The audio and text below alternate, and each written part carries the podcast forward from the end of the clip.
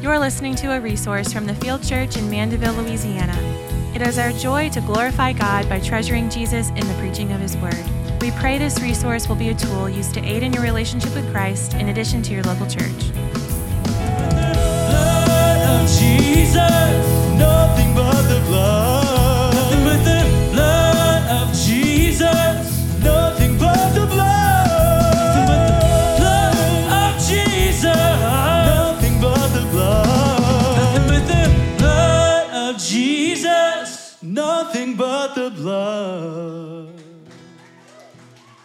Amen. Well, good morning, everybody. How y'all doing today? I am glad to be here with you this morning. If you would, please go ahead and grab your Bibles and turn with me to Luke chapter 12 and look to verses 57 to 59. Luke 12, 57 to 59. If you do not have a Bible with you, all right, now go ahead and look down uh, towards your feet underneath the rows that in front of you. We have Bibles in baskets underneath the, probably towards the middle of the aisle, but we have Bibles in, in baskets. So if you do not have one, go ahead and grab one. You're going to need it. We're going to uh, spend our time in God's Word, walking through it. Um, and again, if you do not have a Bible, we say this pretty often, but if you don't have your own, go ahead and take one of these home with you and keep it. Write your name in it. We want you to spend time in God's Word at home. So if you don't have one, just take it. It's yours. Um, if you don't know me, my name is Josh Seale. I'm one of the pastors here at the Field Church, and uh, from time to time I have the opportunity to deliver God's word to our people. It's a privilege, it's a blessing, it's an honor to, to have this time. Um, and so I'm just grateful to be here. I pray that, that uh, as we go through it, that I'll be faithful to God's word and, and we'll, we'll learn something here today, okay? Um, before we actually get into our text, I'd like us to go through our, our monthly TFC memory verse. We do this monthly. Uh, we have a different memory verse. This month we have multiple verses, um, but that's okay. It's just more to memorize, more to, to meditate on. We, are, we have Psalm 63, verses 1 through 4. Psalm 63, 1 through 4. So, what I'm going to do is uh, we're going to read this maybe a couple times together. We're going to recite it together, and then I'm going to say a few things about it, kind of explain a few points on it, and then we'll move on to our text today, okay? So, if y'all would, go ahead and look on the screen. Let's re- next week, Pastor Sam will probably take it away, but um, we'll have it up here for today, okay? Let's recite it together. O God, you are my God. Earnestly I seek you. My soul thirsts for you. My flesh faints for you, as in a dry and weary land where there is no water. So I have looked upon you in the sanctuary, beholding your power and glory, because your steadfast love is better than life. My lips will praise you. So I will bless you as long as I live. In your name I will lift up my hands. All right, let's read it one more time. And as we do, let's go a little bit slower and focus on these points. As you're reading it, kind of pray that this would actually be true in your life. This is why we do it. This is why we memorize it. We want this to be true in our lives. That as we say, Oh God, you are my God, earnestly I seek you, you want to ask yourself, is that actually what I'm doing? Do I mean what I'm saying? Do I mean what I'm memorizing? So let's recite it again. Let's go a little bit slower. Oh God, you are my God. Earnestly I seek you. My soul thirsts for you. My flesh faints for you, as in a dry and weary land where there is no water. So I have looked upon you in the sanctuary, beholding your power and glory, because your steadfast love is better than life. My lips will praise you.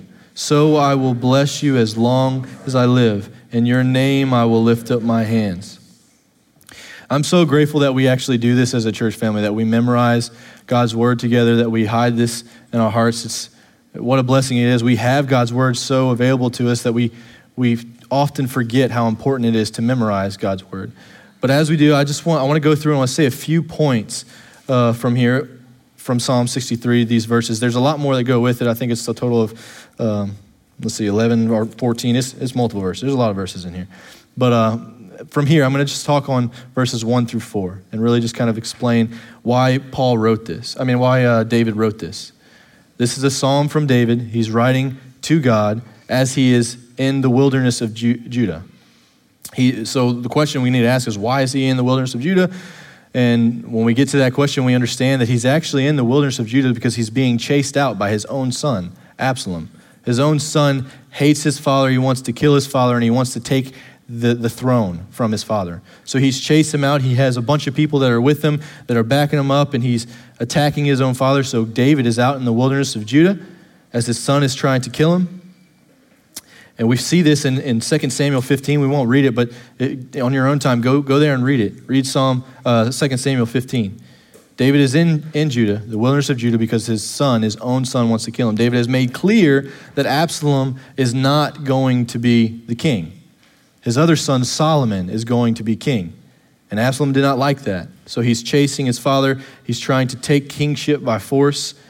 And this is what David prays in light of why he's in the wilderness of Judah. He only really prays for one thing. You'd think that maybe he'd pray for protection or, or victory, but he doesn't pray for that. He's praying for one main thing. He's praying that God, he would have God himself. That's what he wants. His desire, in light of the situation, he's praying for God. That's why he says in the very beginning, Oh God, you are my God. I shall seek you earnestly. My soul thirsts for you. My flesh yearns for you in a dry and weary place, as we see in verse 1. He's saying, Oh God, you are my God. You're all I want. I'm in the wilderness, yeah. My own son wants to kill me, yeah but he still wants God. He's earnestly, genuinely seeking God. That's what he wants. And in verse 2, he says, Why? Yeah, oh, I'm in Isaiah right now. I'm sorry. I was like, that does not sound right. Um, Psalm 63, this is what it says in verse 2. So I have looked upon you in the sanctuary, beholding your power and glory, because your steadfast love is better than life. My lips will praise you. As I've already said, he's in uh, the wilderness in Judah and he's, he's being chased by his own son. And in light of that situation, he's praying in the sense of that he would have God and that even if he were to die, even if someone were to kill him, even if his own son were to kill him, it doesn't matter. God's better than life. That's what he's saying here in verse 2. He wants God over all. He's searching and seeking God over all. If, even if he were to die, it's okay. He's better than life. Having communion with God is better than life. And and he's saying also in there that he's, he misses the power and glory of, of coming together with the people of God in Jerusalem. He's not in Jerusalem, but that was where he was, and that was the place where they worshiped together with all the people. He misses that, the power and the glory of God, and he's longing for that day. If we would only be a people that, that actually long for communing with believers in church just like that, is that, ask yourself, is that true? Is that true of your life? Do you actually long to be with the body of Christ in church on, on Sundays where we're actually praising God, singing to God every day? Or is it just something that you, you'll come to eventually and get to it time and time again? David misses that. He's in the wilderness and he longs to be with the people of God, to sing and to praise and to study his word together. That's what he's longing for, even in light of his own son trying to kill him. And then in verse 3, Verse 3, we see because, uh, because your steadfast love is better in life, like I said, he's saying, It's okay if I die. It's okay. I'm going to be with the Lord. That's what I want. I want him. And then in verse 4, at the end of verse 3, he says, My lips will still praise you. And then in verse 4, our last part of our memory verse, he says, So I will bless you as long as I live. In your name I will lift up my hands. It also brings, brings to my mind of the time of, of Job. Y'all know the, the story of Job. Job, he lost everything, right? And people, and even his own wife, they were encouraging him to just curse God and get it over with. But Job, he, he sits there and he praises God, even in light of all that he has lost. This is essentially what, what David is doing here. He is he's not in Jerusalem. His own son wants to kill him and take his throne. And this is his response to it. He's just praising God, praying to God he wants God. He says, Doesn't matter how long I live. However long I live, I'm still going to praise you. I'm still going to bless you. I'm still going to raise my hands to you, Almighty God. It's far better than even the throne that I have, is what he's saying. So ask yourself as we go through these verses. In verse 1, Oh God, you are my God, my God. Earnestly I seek you. My soul thirsts for you. My flesh faints for you as in a dry and weary land where there is no water. When you ask yourself that, is that true in your life? Do you genuinely seek after God? Is he someone is he who you thirst for when you wake up? Is he who you thirst for when you go to sleep? Do you have a hunger for God or is he just a byproduct? Is it true of your life? The second verse too, same thing. Do you long to be in the sanctuary? Do you long to commune with the bodies, the body of Christ, the believers, and praise God? Is this something that you long for week to week? Do you, do you enjoy the community that you have with the believers? Is, is living with God, is that better than life here on earth, or is life here on earth what you long for the most? And then, do you genuinely mean it when you say it, that you'll praise God all the days of your life, that you'll lift your hands to Him all the days of your life? Is that true of your life? So ask yourself. I ask myself that as I'm, I'm memorizing this.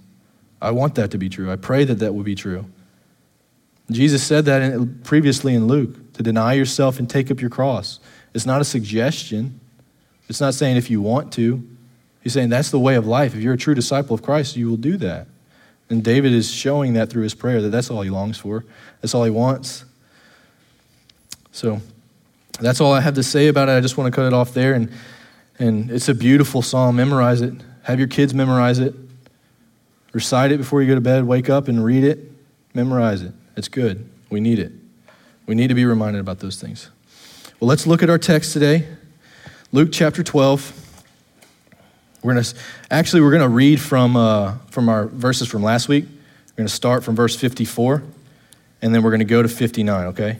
Our text today is 57 to uh, to 59, but we're going to read a few more verses. All right, starting in verse 54. Follow along with me. He also said to the crowds, When you see a cloud rising in the west, you say at once, A shower is coming. And so it happens. And when you see the south wind blowing, you say, There will be a scorching heat. And it happens. You hypocrites, you know how to interpret the appearance of earth and sky, but why do you not know how to interpret the present time? Now for our text today, verse 57. And why do you not judge for yourselves what is right?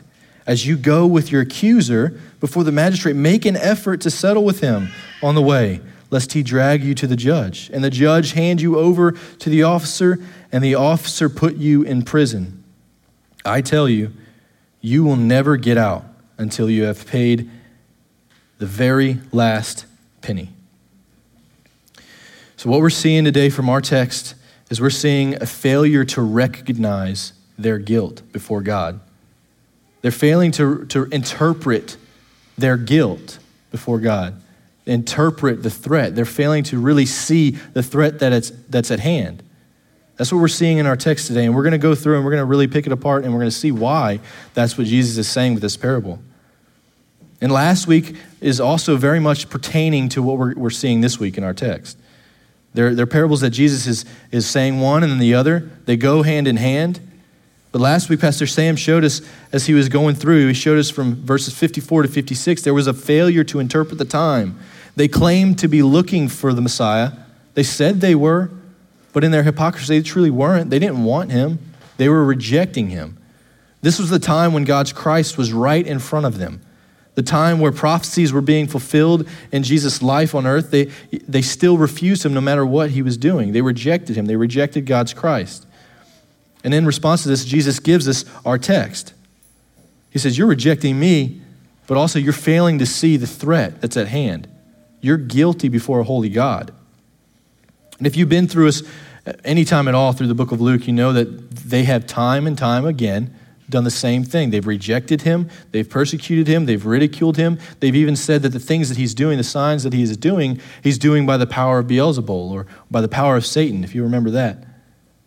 They're trying to, to downgrade and, and belittle Jesus. They're trying to show that he's not who he says he is. They're rejecting the Christ the Messiah, as well as failing to understand and interpret the threat that's at hand, their guilt before a holy God. And, and also, we see this in the New Testament. It's not new to, to that day, it's not new to the Jews, it's not new uh, to us, even. In the Old Testament, uh, the Israelites, they were a rebellious and stiff necked people. If we look at Isaiah 65, it'll be up on the screen, but this is a, this is a, a response, God's response Isaiah sent, he writes a prayer out in verses uh, in Isaiah 63 verses 7 through 6412, Isaiah has a prayer that he writes out, and his, his prayer is on behalf of the faithful remnant of God's people. He's praying for God's mercy on them, and God gives a response to this. And I want to show you why, why I have this out here. It does pertain to our text and last week's text. Isaiah 65, 1 through 6 says, I was ready to be sought by those who did not ask for me. I was ready to be found by those who did not seek me. I said, Here I am, here I am, to a nation that was not called by my name. I spread out my hands all the day to a rebellious people who walk in a way that is not good, following their own devices, a people who provoke me to my face continually, sacrificing in the gardens and making offerings on bricks, who sit in tombs and spend the night in, a, in secret places, who eat pig's flesh and broth of tainted meat is in their vessels, who say, Keep to yourself. Do not come near me, for I am too holy for you. These are a smoke in my nostrils, a fire that burns all the day. Behold, it is written before me, I will not keep silent, but I will repay. I will indeed repay into their lap. As we're seeing in our text today, they are failing to uh, interpret the threat, to see their guilt before a holy God. Before that, in last week's passage, they failed to interpret the time where the Messiah was right before them. And this prophecy is also repeated and quoted by the Apostle Paul. We're going to see that in a little bit, but the reason why I have this here is look at this text. In the very beginning, in first, verse 1, he says that he's being sought by those who didn't seek him. These are people who actually were not his people. Those who were his people, they were following their own devices. They were, they were wise in their own eyes. He said, Here I am to a nation that didn't want him. And then he goes on and says that his own people, the people that he, I spread out my hands all the day long to, are rebellious people, he says, who walk in a way that is not good, following their own devices. They, they were wise in their own eyes, they weren't following God's ways. And they provoked him to his face continually, sacrificing in gardens and on bricks. I, uh, I just see that through reading through this text that they, are, they were superficially seeking God. I'm not going to insult anyone's intelligence. I know we probably know what the word superficial is. I just Googled it, Googled it and came with a, a basic definition. But the basic definition I came to was it's uh, superficial is an appearance to be true or real only until examined more closely not thorough or deep or complete, not having or showing any depth of character or understanding. It's, it's on the skin, it's on the surface, it's, it's false, it's fake. When you actually look closely at it, you see that it's not genuine. In our text today, Jesus says to them, Why do you not judge for yourselves what is right? And then he goes through and shows that you are guilty. You are guilty before holy God. They're failing to see that. And Isaiah 65 is saying that these people failed to see that. I want to show just briefly what, what these verses are, are talking about. Verse 1, we already understand that God is saying that they did not seek after him. He, he was giving himself to people who actually uh, didn't seek him. Verse 2 says the follow, uh, they followed their own guidance, as we saw. They were, they were wise in their own eyes, verse, is what we saw in verse 2. They were following their own devices. And the sacrifices and offerings that we see in verse 3 where they were sacrificing in the gardens and on the bricks. These sacrifices that were being done in the gardens and the bricks, gardens were very much commonplace for people to sacrifice to false gods for fertility. And they were saying, you know what, it doesn't matter. It's not that big of a deal. We have to make the sacrifice, so we're going to go ahead and do it. It's superficial, it's not genuine. Verse 4, and, and also on the bricks. The, where they were supposed to make sacrifices was on stone that had not been crafted by man's tools. It had not been whittled by man. It wasn't man made. And so they were still, we see that in Exodus 20, Deuteronomy 27, and Joshua 8. God is clear about how they were to make sacrifices. And then verse 4, we see that they spent nights in the tombs. They slept there. They in secret places. That's verse 4. But this was a, a sign of like necromancy, is what they were doing. They were, they were seeking to, to get guidance, spiritual guidance from the dead. That's what they were looking for spiritual guidance from the dead. And then also, with that verse, they were eating food that was sacrificed to idols, that was tainted meat and broth. They were eating food that was sacrificed to idols because they didn't really care about all this, this false God stuff. They were superficially seeking the Lord. As we see in our text, they can't interpret the threat. They aren't interpreting the threat correctly. And then verse 5, we see, Keep to yourself, they say. Keep to yourself. Do not come near me, for I am too holy for you. He says, I am too holy. They think of themselves in this holy elitist mentality of I am too good. I am too holy. There's no way you can compare to me. And that's why Jesus is saying that they failure to interpret the threat because they think that they are not accused, as we see in our text. Paul quotes this as well as quoting Moses in Romans 10 19 through 21. First, Moses says, I will make you jealous of those who are not a nation.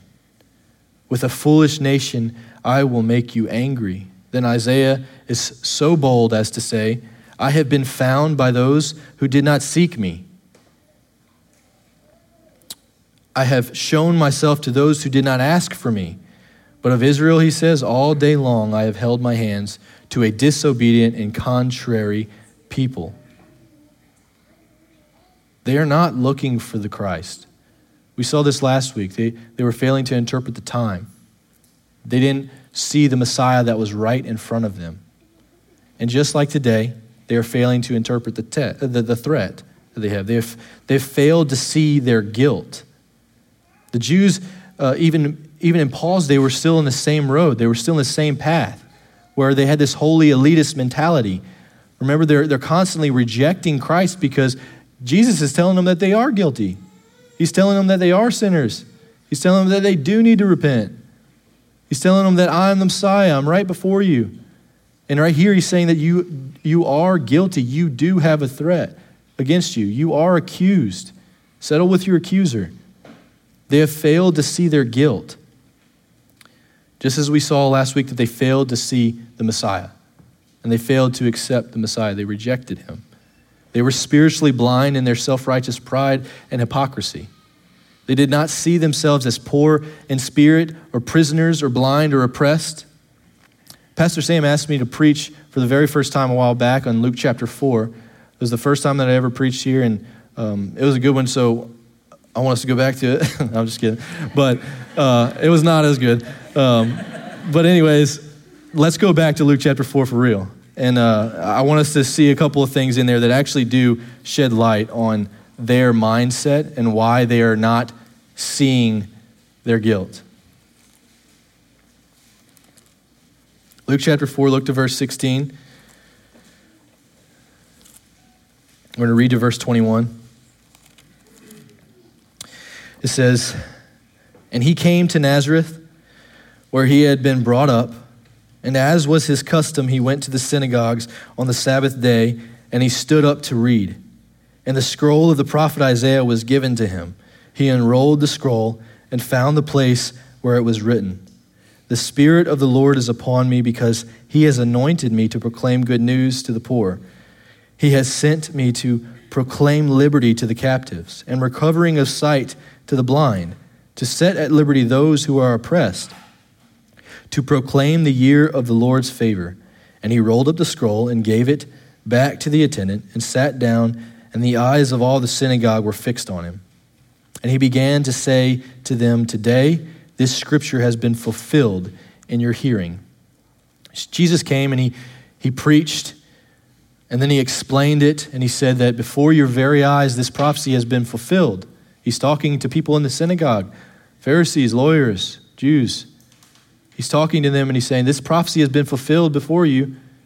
And then he goes on to, to quote a proverb to them that they will quote back to him. He said, Surely you will say this to me, heal yourself. And then this is where it flips like a switch. They're talking well of him. They're speaking well of him. Hey, is this not the son of Joseph? Don't we know him? Didn't he grow up here? And then Jesus says a few other things, and they want to kill him. They're speaking well of him, and then they want him dead. Later on, we're not going to read it, but if you go down uh, to verses 25 to the end of that little section, Jesus talks about the time of Elijah and Elisha. There was a famine during the time of Elijah, Elijah, and he didn't go to Israel. He didn't go to any of them, but he went to this woman in Sidon who was a Gentile. She was not a Jew, she was a Gentile. And then he goes on to the account of Elisha, where there was people full of leprosy, in, in the, uh, uh, Israel and all the Jews, and they had a lot of people full of le- leprosy, but he didn't go to any of them except for another Gentile. And in saying that, he, he offended them because he was saying that God's divine grace is going to be withheld to you because you do not see the threat. You believe yourself to be holy. You believe yourself to be good. You believe yourself to be innocent of any guilt. And when, they, when he said that to them, that it will go to those who are the poor in spirit, who are blind, who are the oppressed, the ones who understand their need for saving, the ones that understand their need for salvation, that's where God's divine grace is going to go. They were super offended because they said essentially what we saw in Isaiah 65 I'm, I'm too holy for you. Do not come near me. And that's what we're seeing. They're failing to see the threat. They're failing to see the threat. They became so angry with him that they wanted to kill him. And eventually they will. They refused last week, like we saw, to acknowledge God's Christ. And this week they refused uh, to acknowledge the threat. They, they had plenty of evidence it's not like they were lacking evidence. In Luke chapter 10, 23 through 24, Jesus says this to his disciples They were a privileged generation. This was what kings and prophets longed for. They longed for this day. They didn't want to miss it. They wanted to see the Messiah.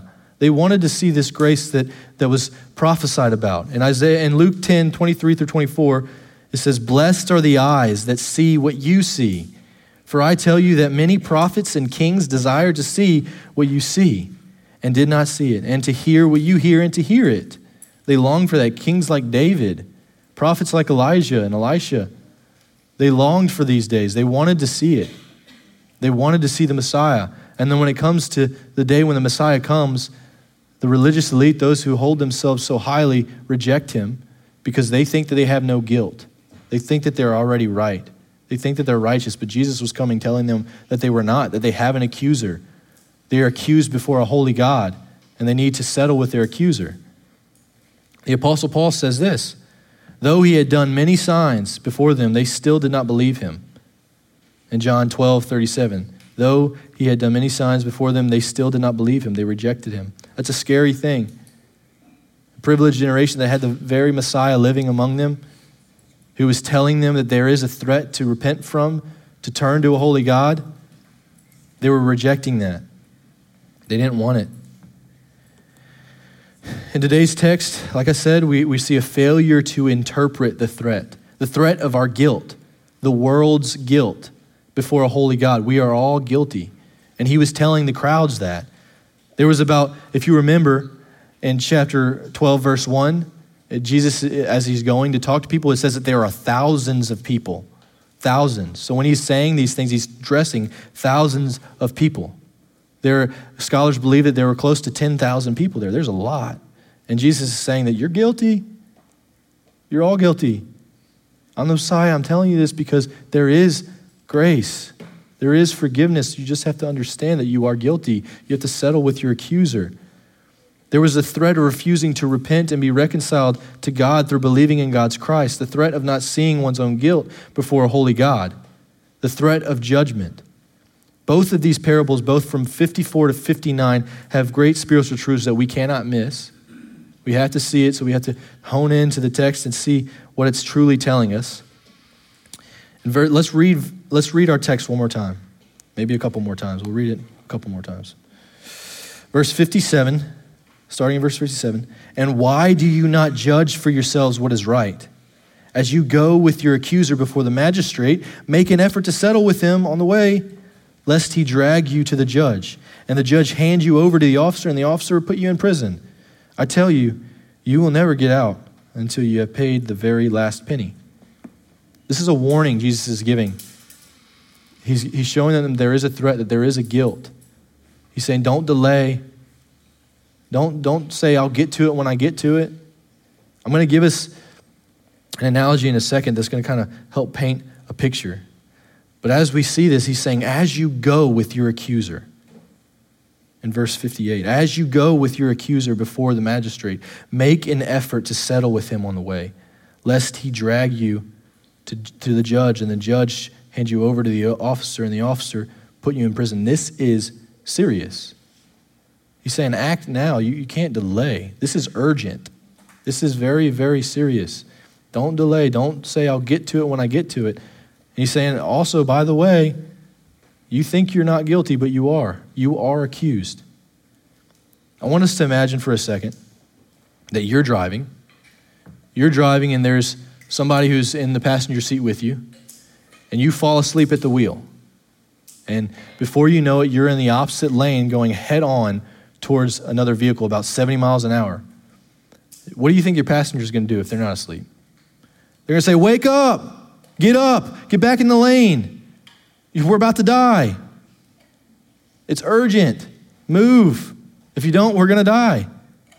Or say you did get in an accident, you didn't get in the lane in time, and you somehow survived, but your femoral artery is, is severed, you're starting to bleed out, but they get you to the doctor in time, you're on the, the operating table. The doctor is going to say, We need to operate right this second. If we don't, they're going to die.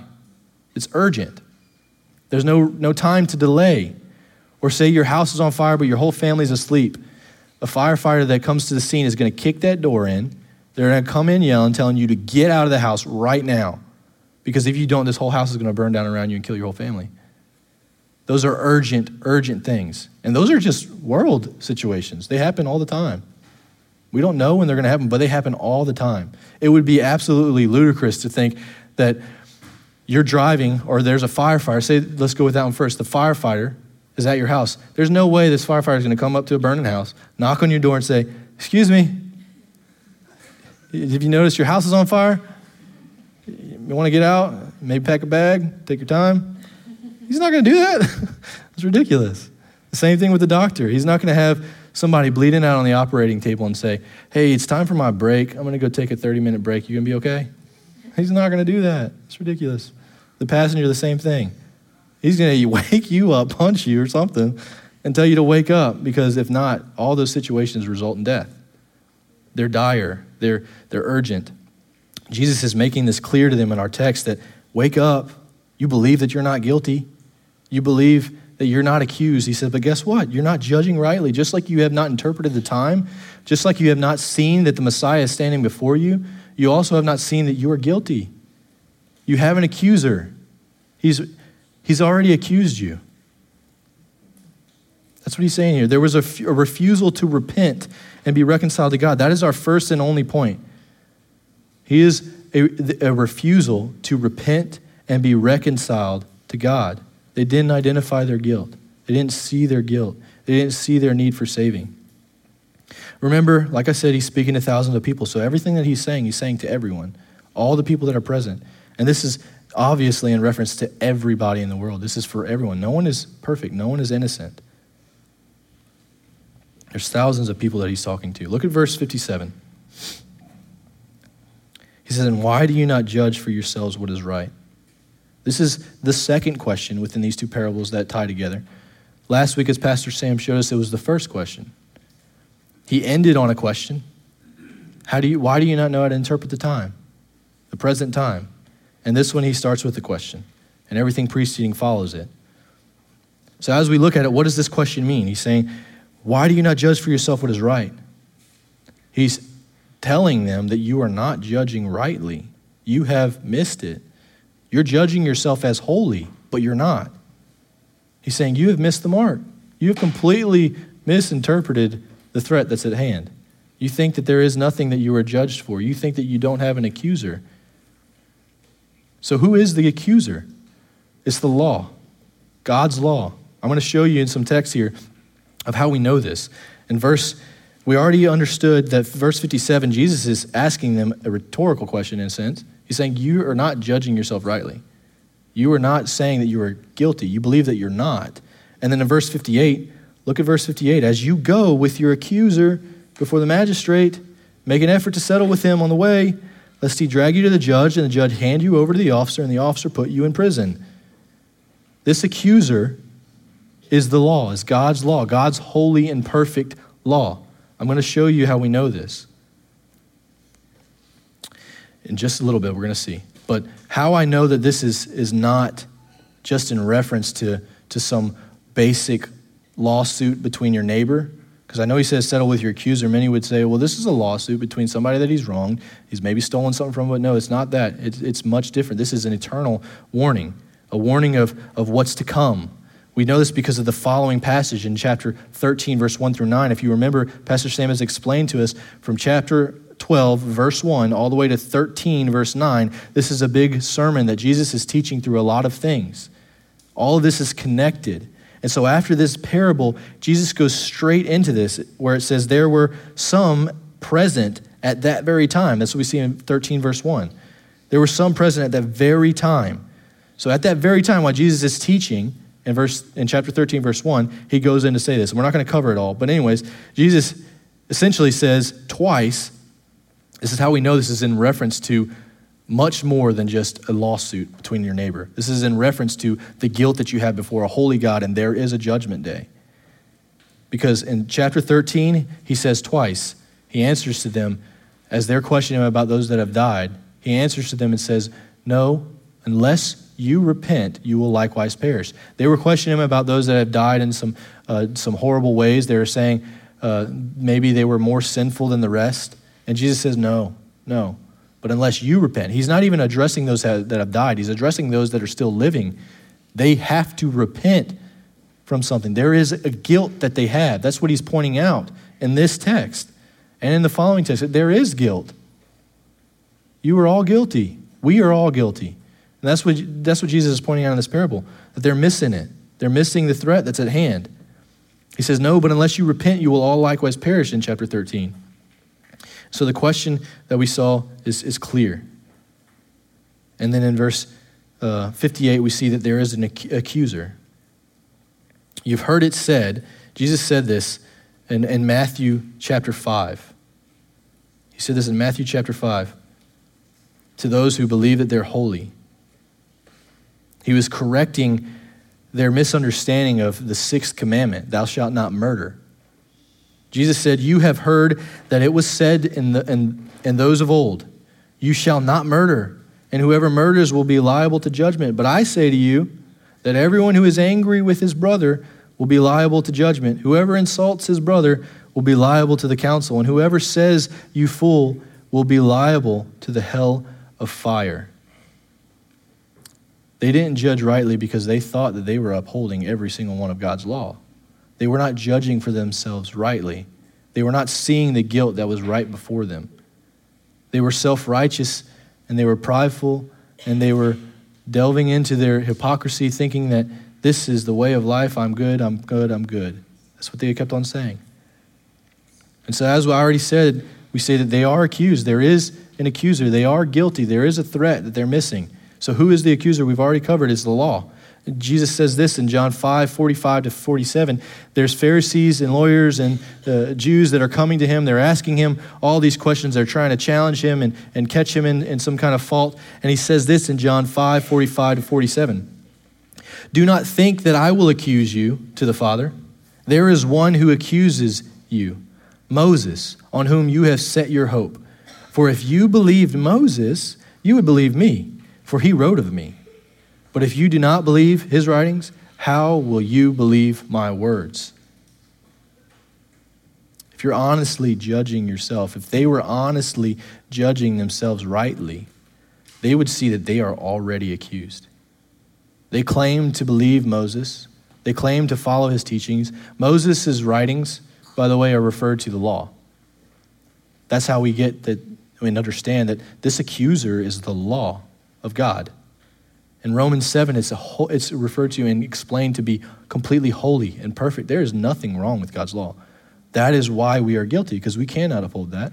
We cannot live according to it. We cannot uh, make it on our own terms. It's impossible. Impossible. Paul lays this out very clearly through the book of Romans.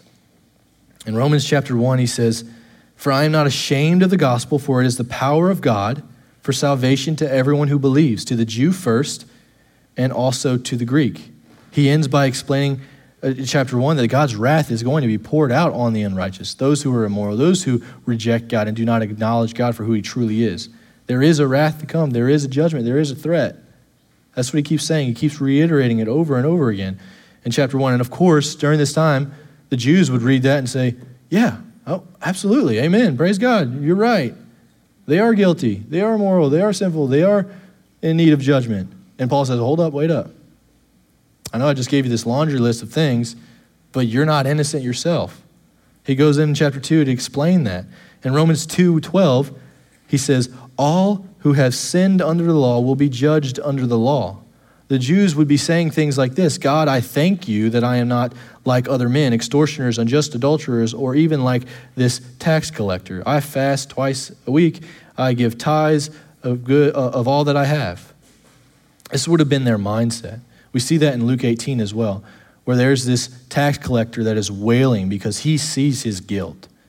He sees the threat that's before him. He's repentant and he, he hates his guilt. He wants God to save him, he wants God's grace. But then there's this uh, religious person, a uh, Jew, over next to him that says, God, thank you that I'm not like this person. I'm good. I tithe every week. I'm perfect. I'm holy. They're missing it. They're missing it. All who have sinned under the law will be judged by the law. There's the accuser. The law it accuses you because we cannot uphold the law. We cannot stand to the law. There's no possible way. Then in chapter 3, Paul says this He says, What then? Are we, are we Jews any better off? No, not at all. For we have already charged that all, both Jews and Greeks, are under sin, as it is written None is righteous, no, not one. No one understands, no one seeks for God. All have turned aside. Together they have become worthless. No one does good, not even one. Romans 3 19 through 20, or uh, through 12. The entire world. He says, no one, not one. Not that there's some. He says, not one. No one is, is innocent. All have turned aside, all have gone astray. The entire world is guilty. This is what Jesus is saying. You're not judging rightly for yourself. You're not seeing the guilt that is right before you. You are already accused by the law. You have been accused. And then in Romans 3 19 through 20, Paul continues and goes and says this Now we know that whatever the law says, it speaks to those who are under the law, so that every mouth may be stopped and the whole world may be held accountable to God. For by works of the law, no human being will be justified in his sight since through the law comes knowledge of sin. Again, there's the accuser, the law. Through the law comes knowledge of sin. You're, it's made clear that you are accused by the law. You and I, the Jews, everybody that was present, the 10,000 people that were there, Jesus was saying everyone is accused by the law. Paul is saying that same very thing. And he says, not part of the world, he's saying the whole world is accountable to God. God is holy, we are not. The accuser is the law. It is holy and perfect, and no one can fit that description. The only one that ever lived up to that standard is Jesus Christ himself, and he's God incarnate.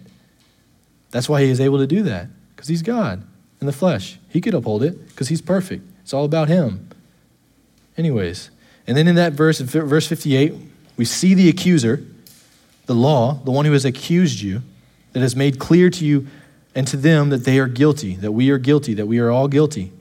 And he says, This accuser is going to bring you before the magistrate. The magistrate's not a very common word. I know you probably can, we, we all could say, yeah, it's someone important, obviously. But the magistrate, the word, the Greek word for that is pronounced archon. And what this word means is that this is a ruler or a commander, a chief, a king. That's what this word means. A ruler, a commander, a chief, a king. He is the king. He is the top dog. He is the one in charge. He is the one that makes the decisions. So the accuser, the law, is going to bring you before the magistrate. Don't delay. There is a judgment day. Don't say, hey, I got time. You are already heading in that direction. You are already guilty. That's what he's saying here. The magistrate is the king, and, and he's saying that he will judge you. He, bring, he will bring you before the magistrate, the ruler, the king, you are heading that way, whether you believe it or not, is what he's saying. You, you think that you're good. You think that you're not guilty. You're heading, guess what? You're heading in that direction. And then in Matthew 25, 40 through 41, this is what we see. And the king will answer them. That's the magistrate. There it is. The ruler. The king will answer this. He will say this Truly I say to you, as you did it to one of the least of these, my brothers, you did it to me. Then he will say to those on his left, Depart from me, you cursed, into the eternal fire prepared for the devil and his angels. This is a picture of the judgment seat of God. The accuser of the law has already accused you, and you will be going before the king, God. That's what he's saying. He's saying, You're all guilty. You're going to be going before the king. It's a warning. This is urgent. Don't, don't take this lightly, is what he's saying. You, this, this judgment day, this analogy or this picture, this parable of, of a lawsuit of a courtroom, of, of there's an accuser and there's a, a some guilt and there's a king and there's, there's a judge and there's a, a, a officer and then there's this prison. All of this coming together is to show that this, there is a judgment day and there is a payment to be made, is what he's saying. Romans 14 10 through 12 says, For we will all stand before the judgment seat of God. For it is written, As I live, says the Lord, every knee shall bow to me, and every tongue shall confess to God. So then each of us will give an account of himself to God. I'm going to read that last part again. So then each of us will give an account of himself to God. Not that it's not on your parents, it's not on your children. They can't give an account for you. Just like the, he was telling the Jews, nobody can give an account for you. The priests can't give an account for you. The Pharisees can't give an account for you. Your parents can't give an account for you. Abraham, from the line that you came from, cannot give an account for you. That's what he's saying. They cannot. It's impossible. It's on you. You will give an account to God. You will stand before God on this judgment day. That's what he's saying. It's coming. You are accused. You're going to be before the magistrate. As we see in verse 58, he says, Make an effort to settle with him on the way. There, this is an urgent, make an effort. Settle with your accuser. You're guilty. You got to see this, that, that it's urgent. There's a need, a dire need, as we saw from those, those, those other analogies that I gave, that there was imminent death was going to happen and it needed to be dealt with immediately. There was no time to delay. Then he says that in verse 58, keep, keep with me. Accusers before the magistrate make an effort to settle with him on the way, lest he drag you to the judge, and the judge hand you over to the officer. So let's look at those two. The judge is simply saying the one who has authority to make a final decision. That's what the judge is. The one who has authority to make the final decision, the final account, the final call, saying, guilty as charged. Give him, put him in prison, lock him away till he pays every last penny. That's what he's saying here. The officer uh, is, is essentially a bailiff, is what he's referring to. Is just giving this analogy once again that they, you are going to be taken to prison and you will pay for your account. You will pay for your sins. You will pay for the guilt that you have before a holy God. It's not that you might be, you're already accused. We've covered that. You are accused by the law of God, and you will stand before a holy God on this judgment day. You will stand before the king. You will stand before the magistrate. He will judge you, and you will, he will throw you in prison. This picture of prison, we know this, and I'm going to show us in just a second from Revelation that there is a picture of, of this prison. This prison is, is hell. It's not just a, I'm going to be behind bars for a little bit and then eventually I'll get out when I spend my time. The only thing that you and I have to pay with is our soul, our eternity, everything, forever. That's all we have. And that's why he gives this the best picture of, of, of their currency that he could possibly give. He says, verse 59, look at verse 59. As we see the, the prison, we see that you will be in this prison. He says, I tell you, you will never get out until you have paid every, paid the very last penny. The Greek word for penny is lepton or leptos. It's, it's equivalent to an eighth of the American penny. Very, very worthless, essentially. It's very, very worthless. But it's a small, thin copper coin. If you remember the, the widow who went and she gave all that she had, she gave a copper coin. She gave a penny, essentially. It was very, very worthless, especially in, in the eyes of the religious elite who were saying, I'm giving all this. Look at all the money I'm giving.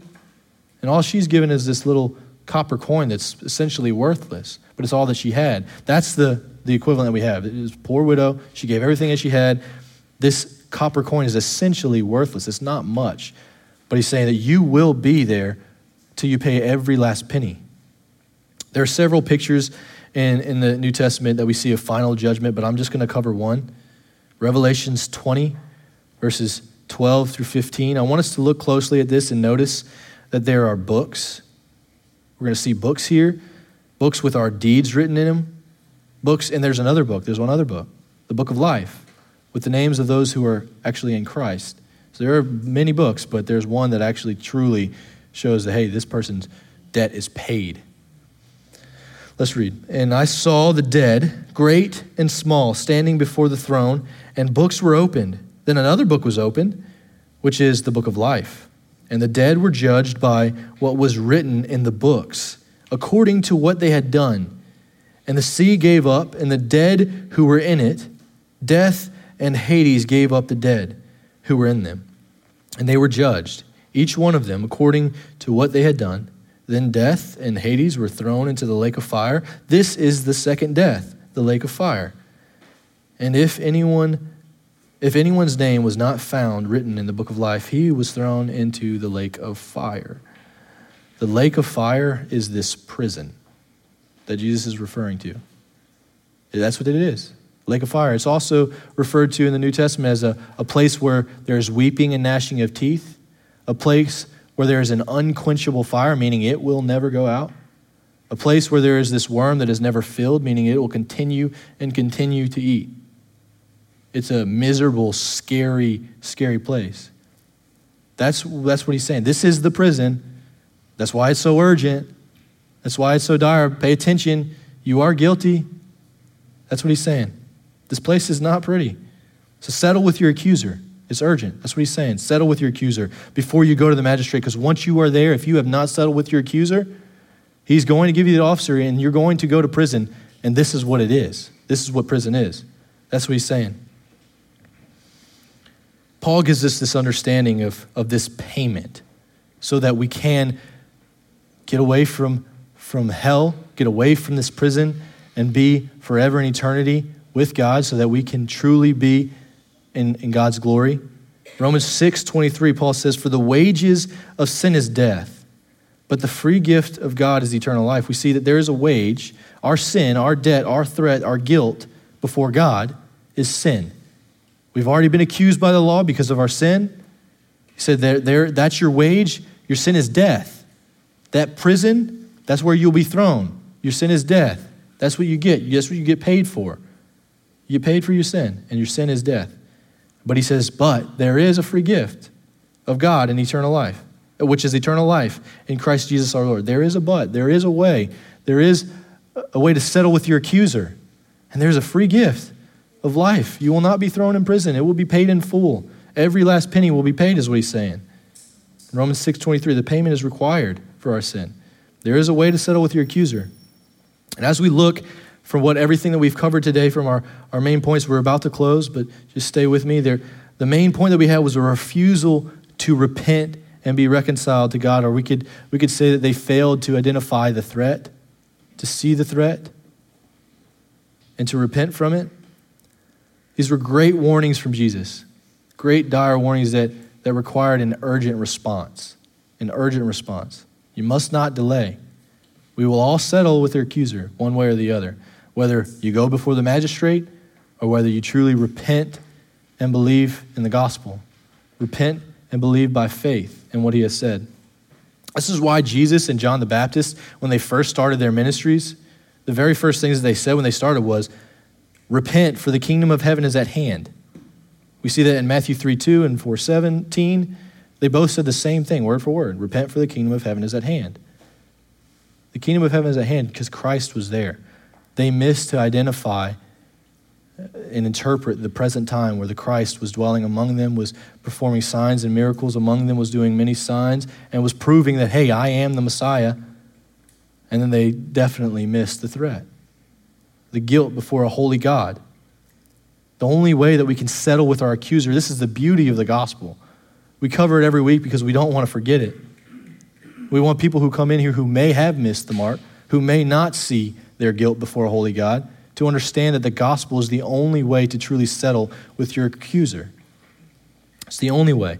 I was reading earlier in, in a, a, doctrine book, actually, since Sam's got us on, on doctrines on Sunday nights. It's, it's amazing to see uh, the beauty that's, that's in these uh, books of seeing the doctrines. But I was looking at the doctrine of sin, the doctrine of man and the doctrine of sin.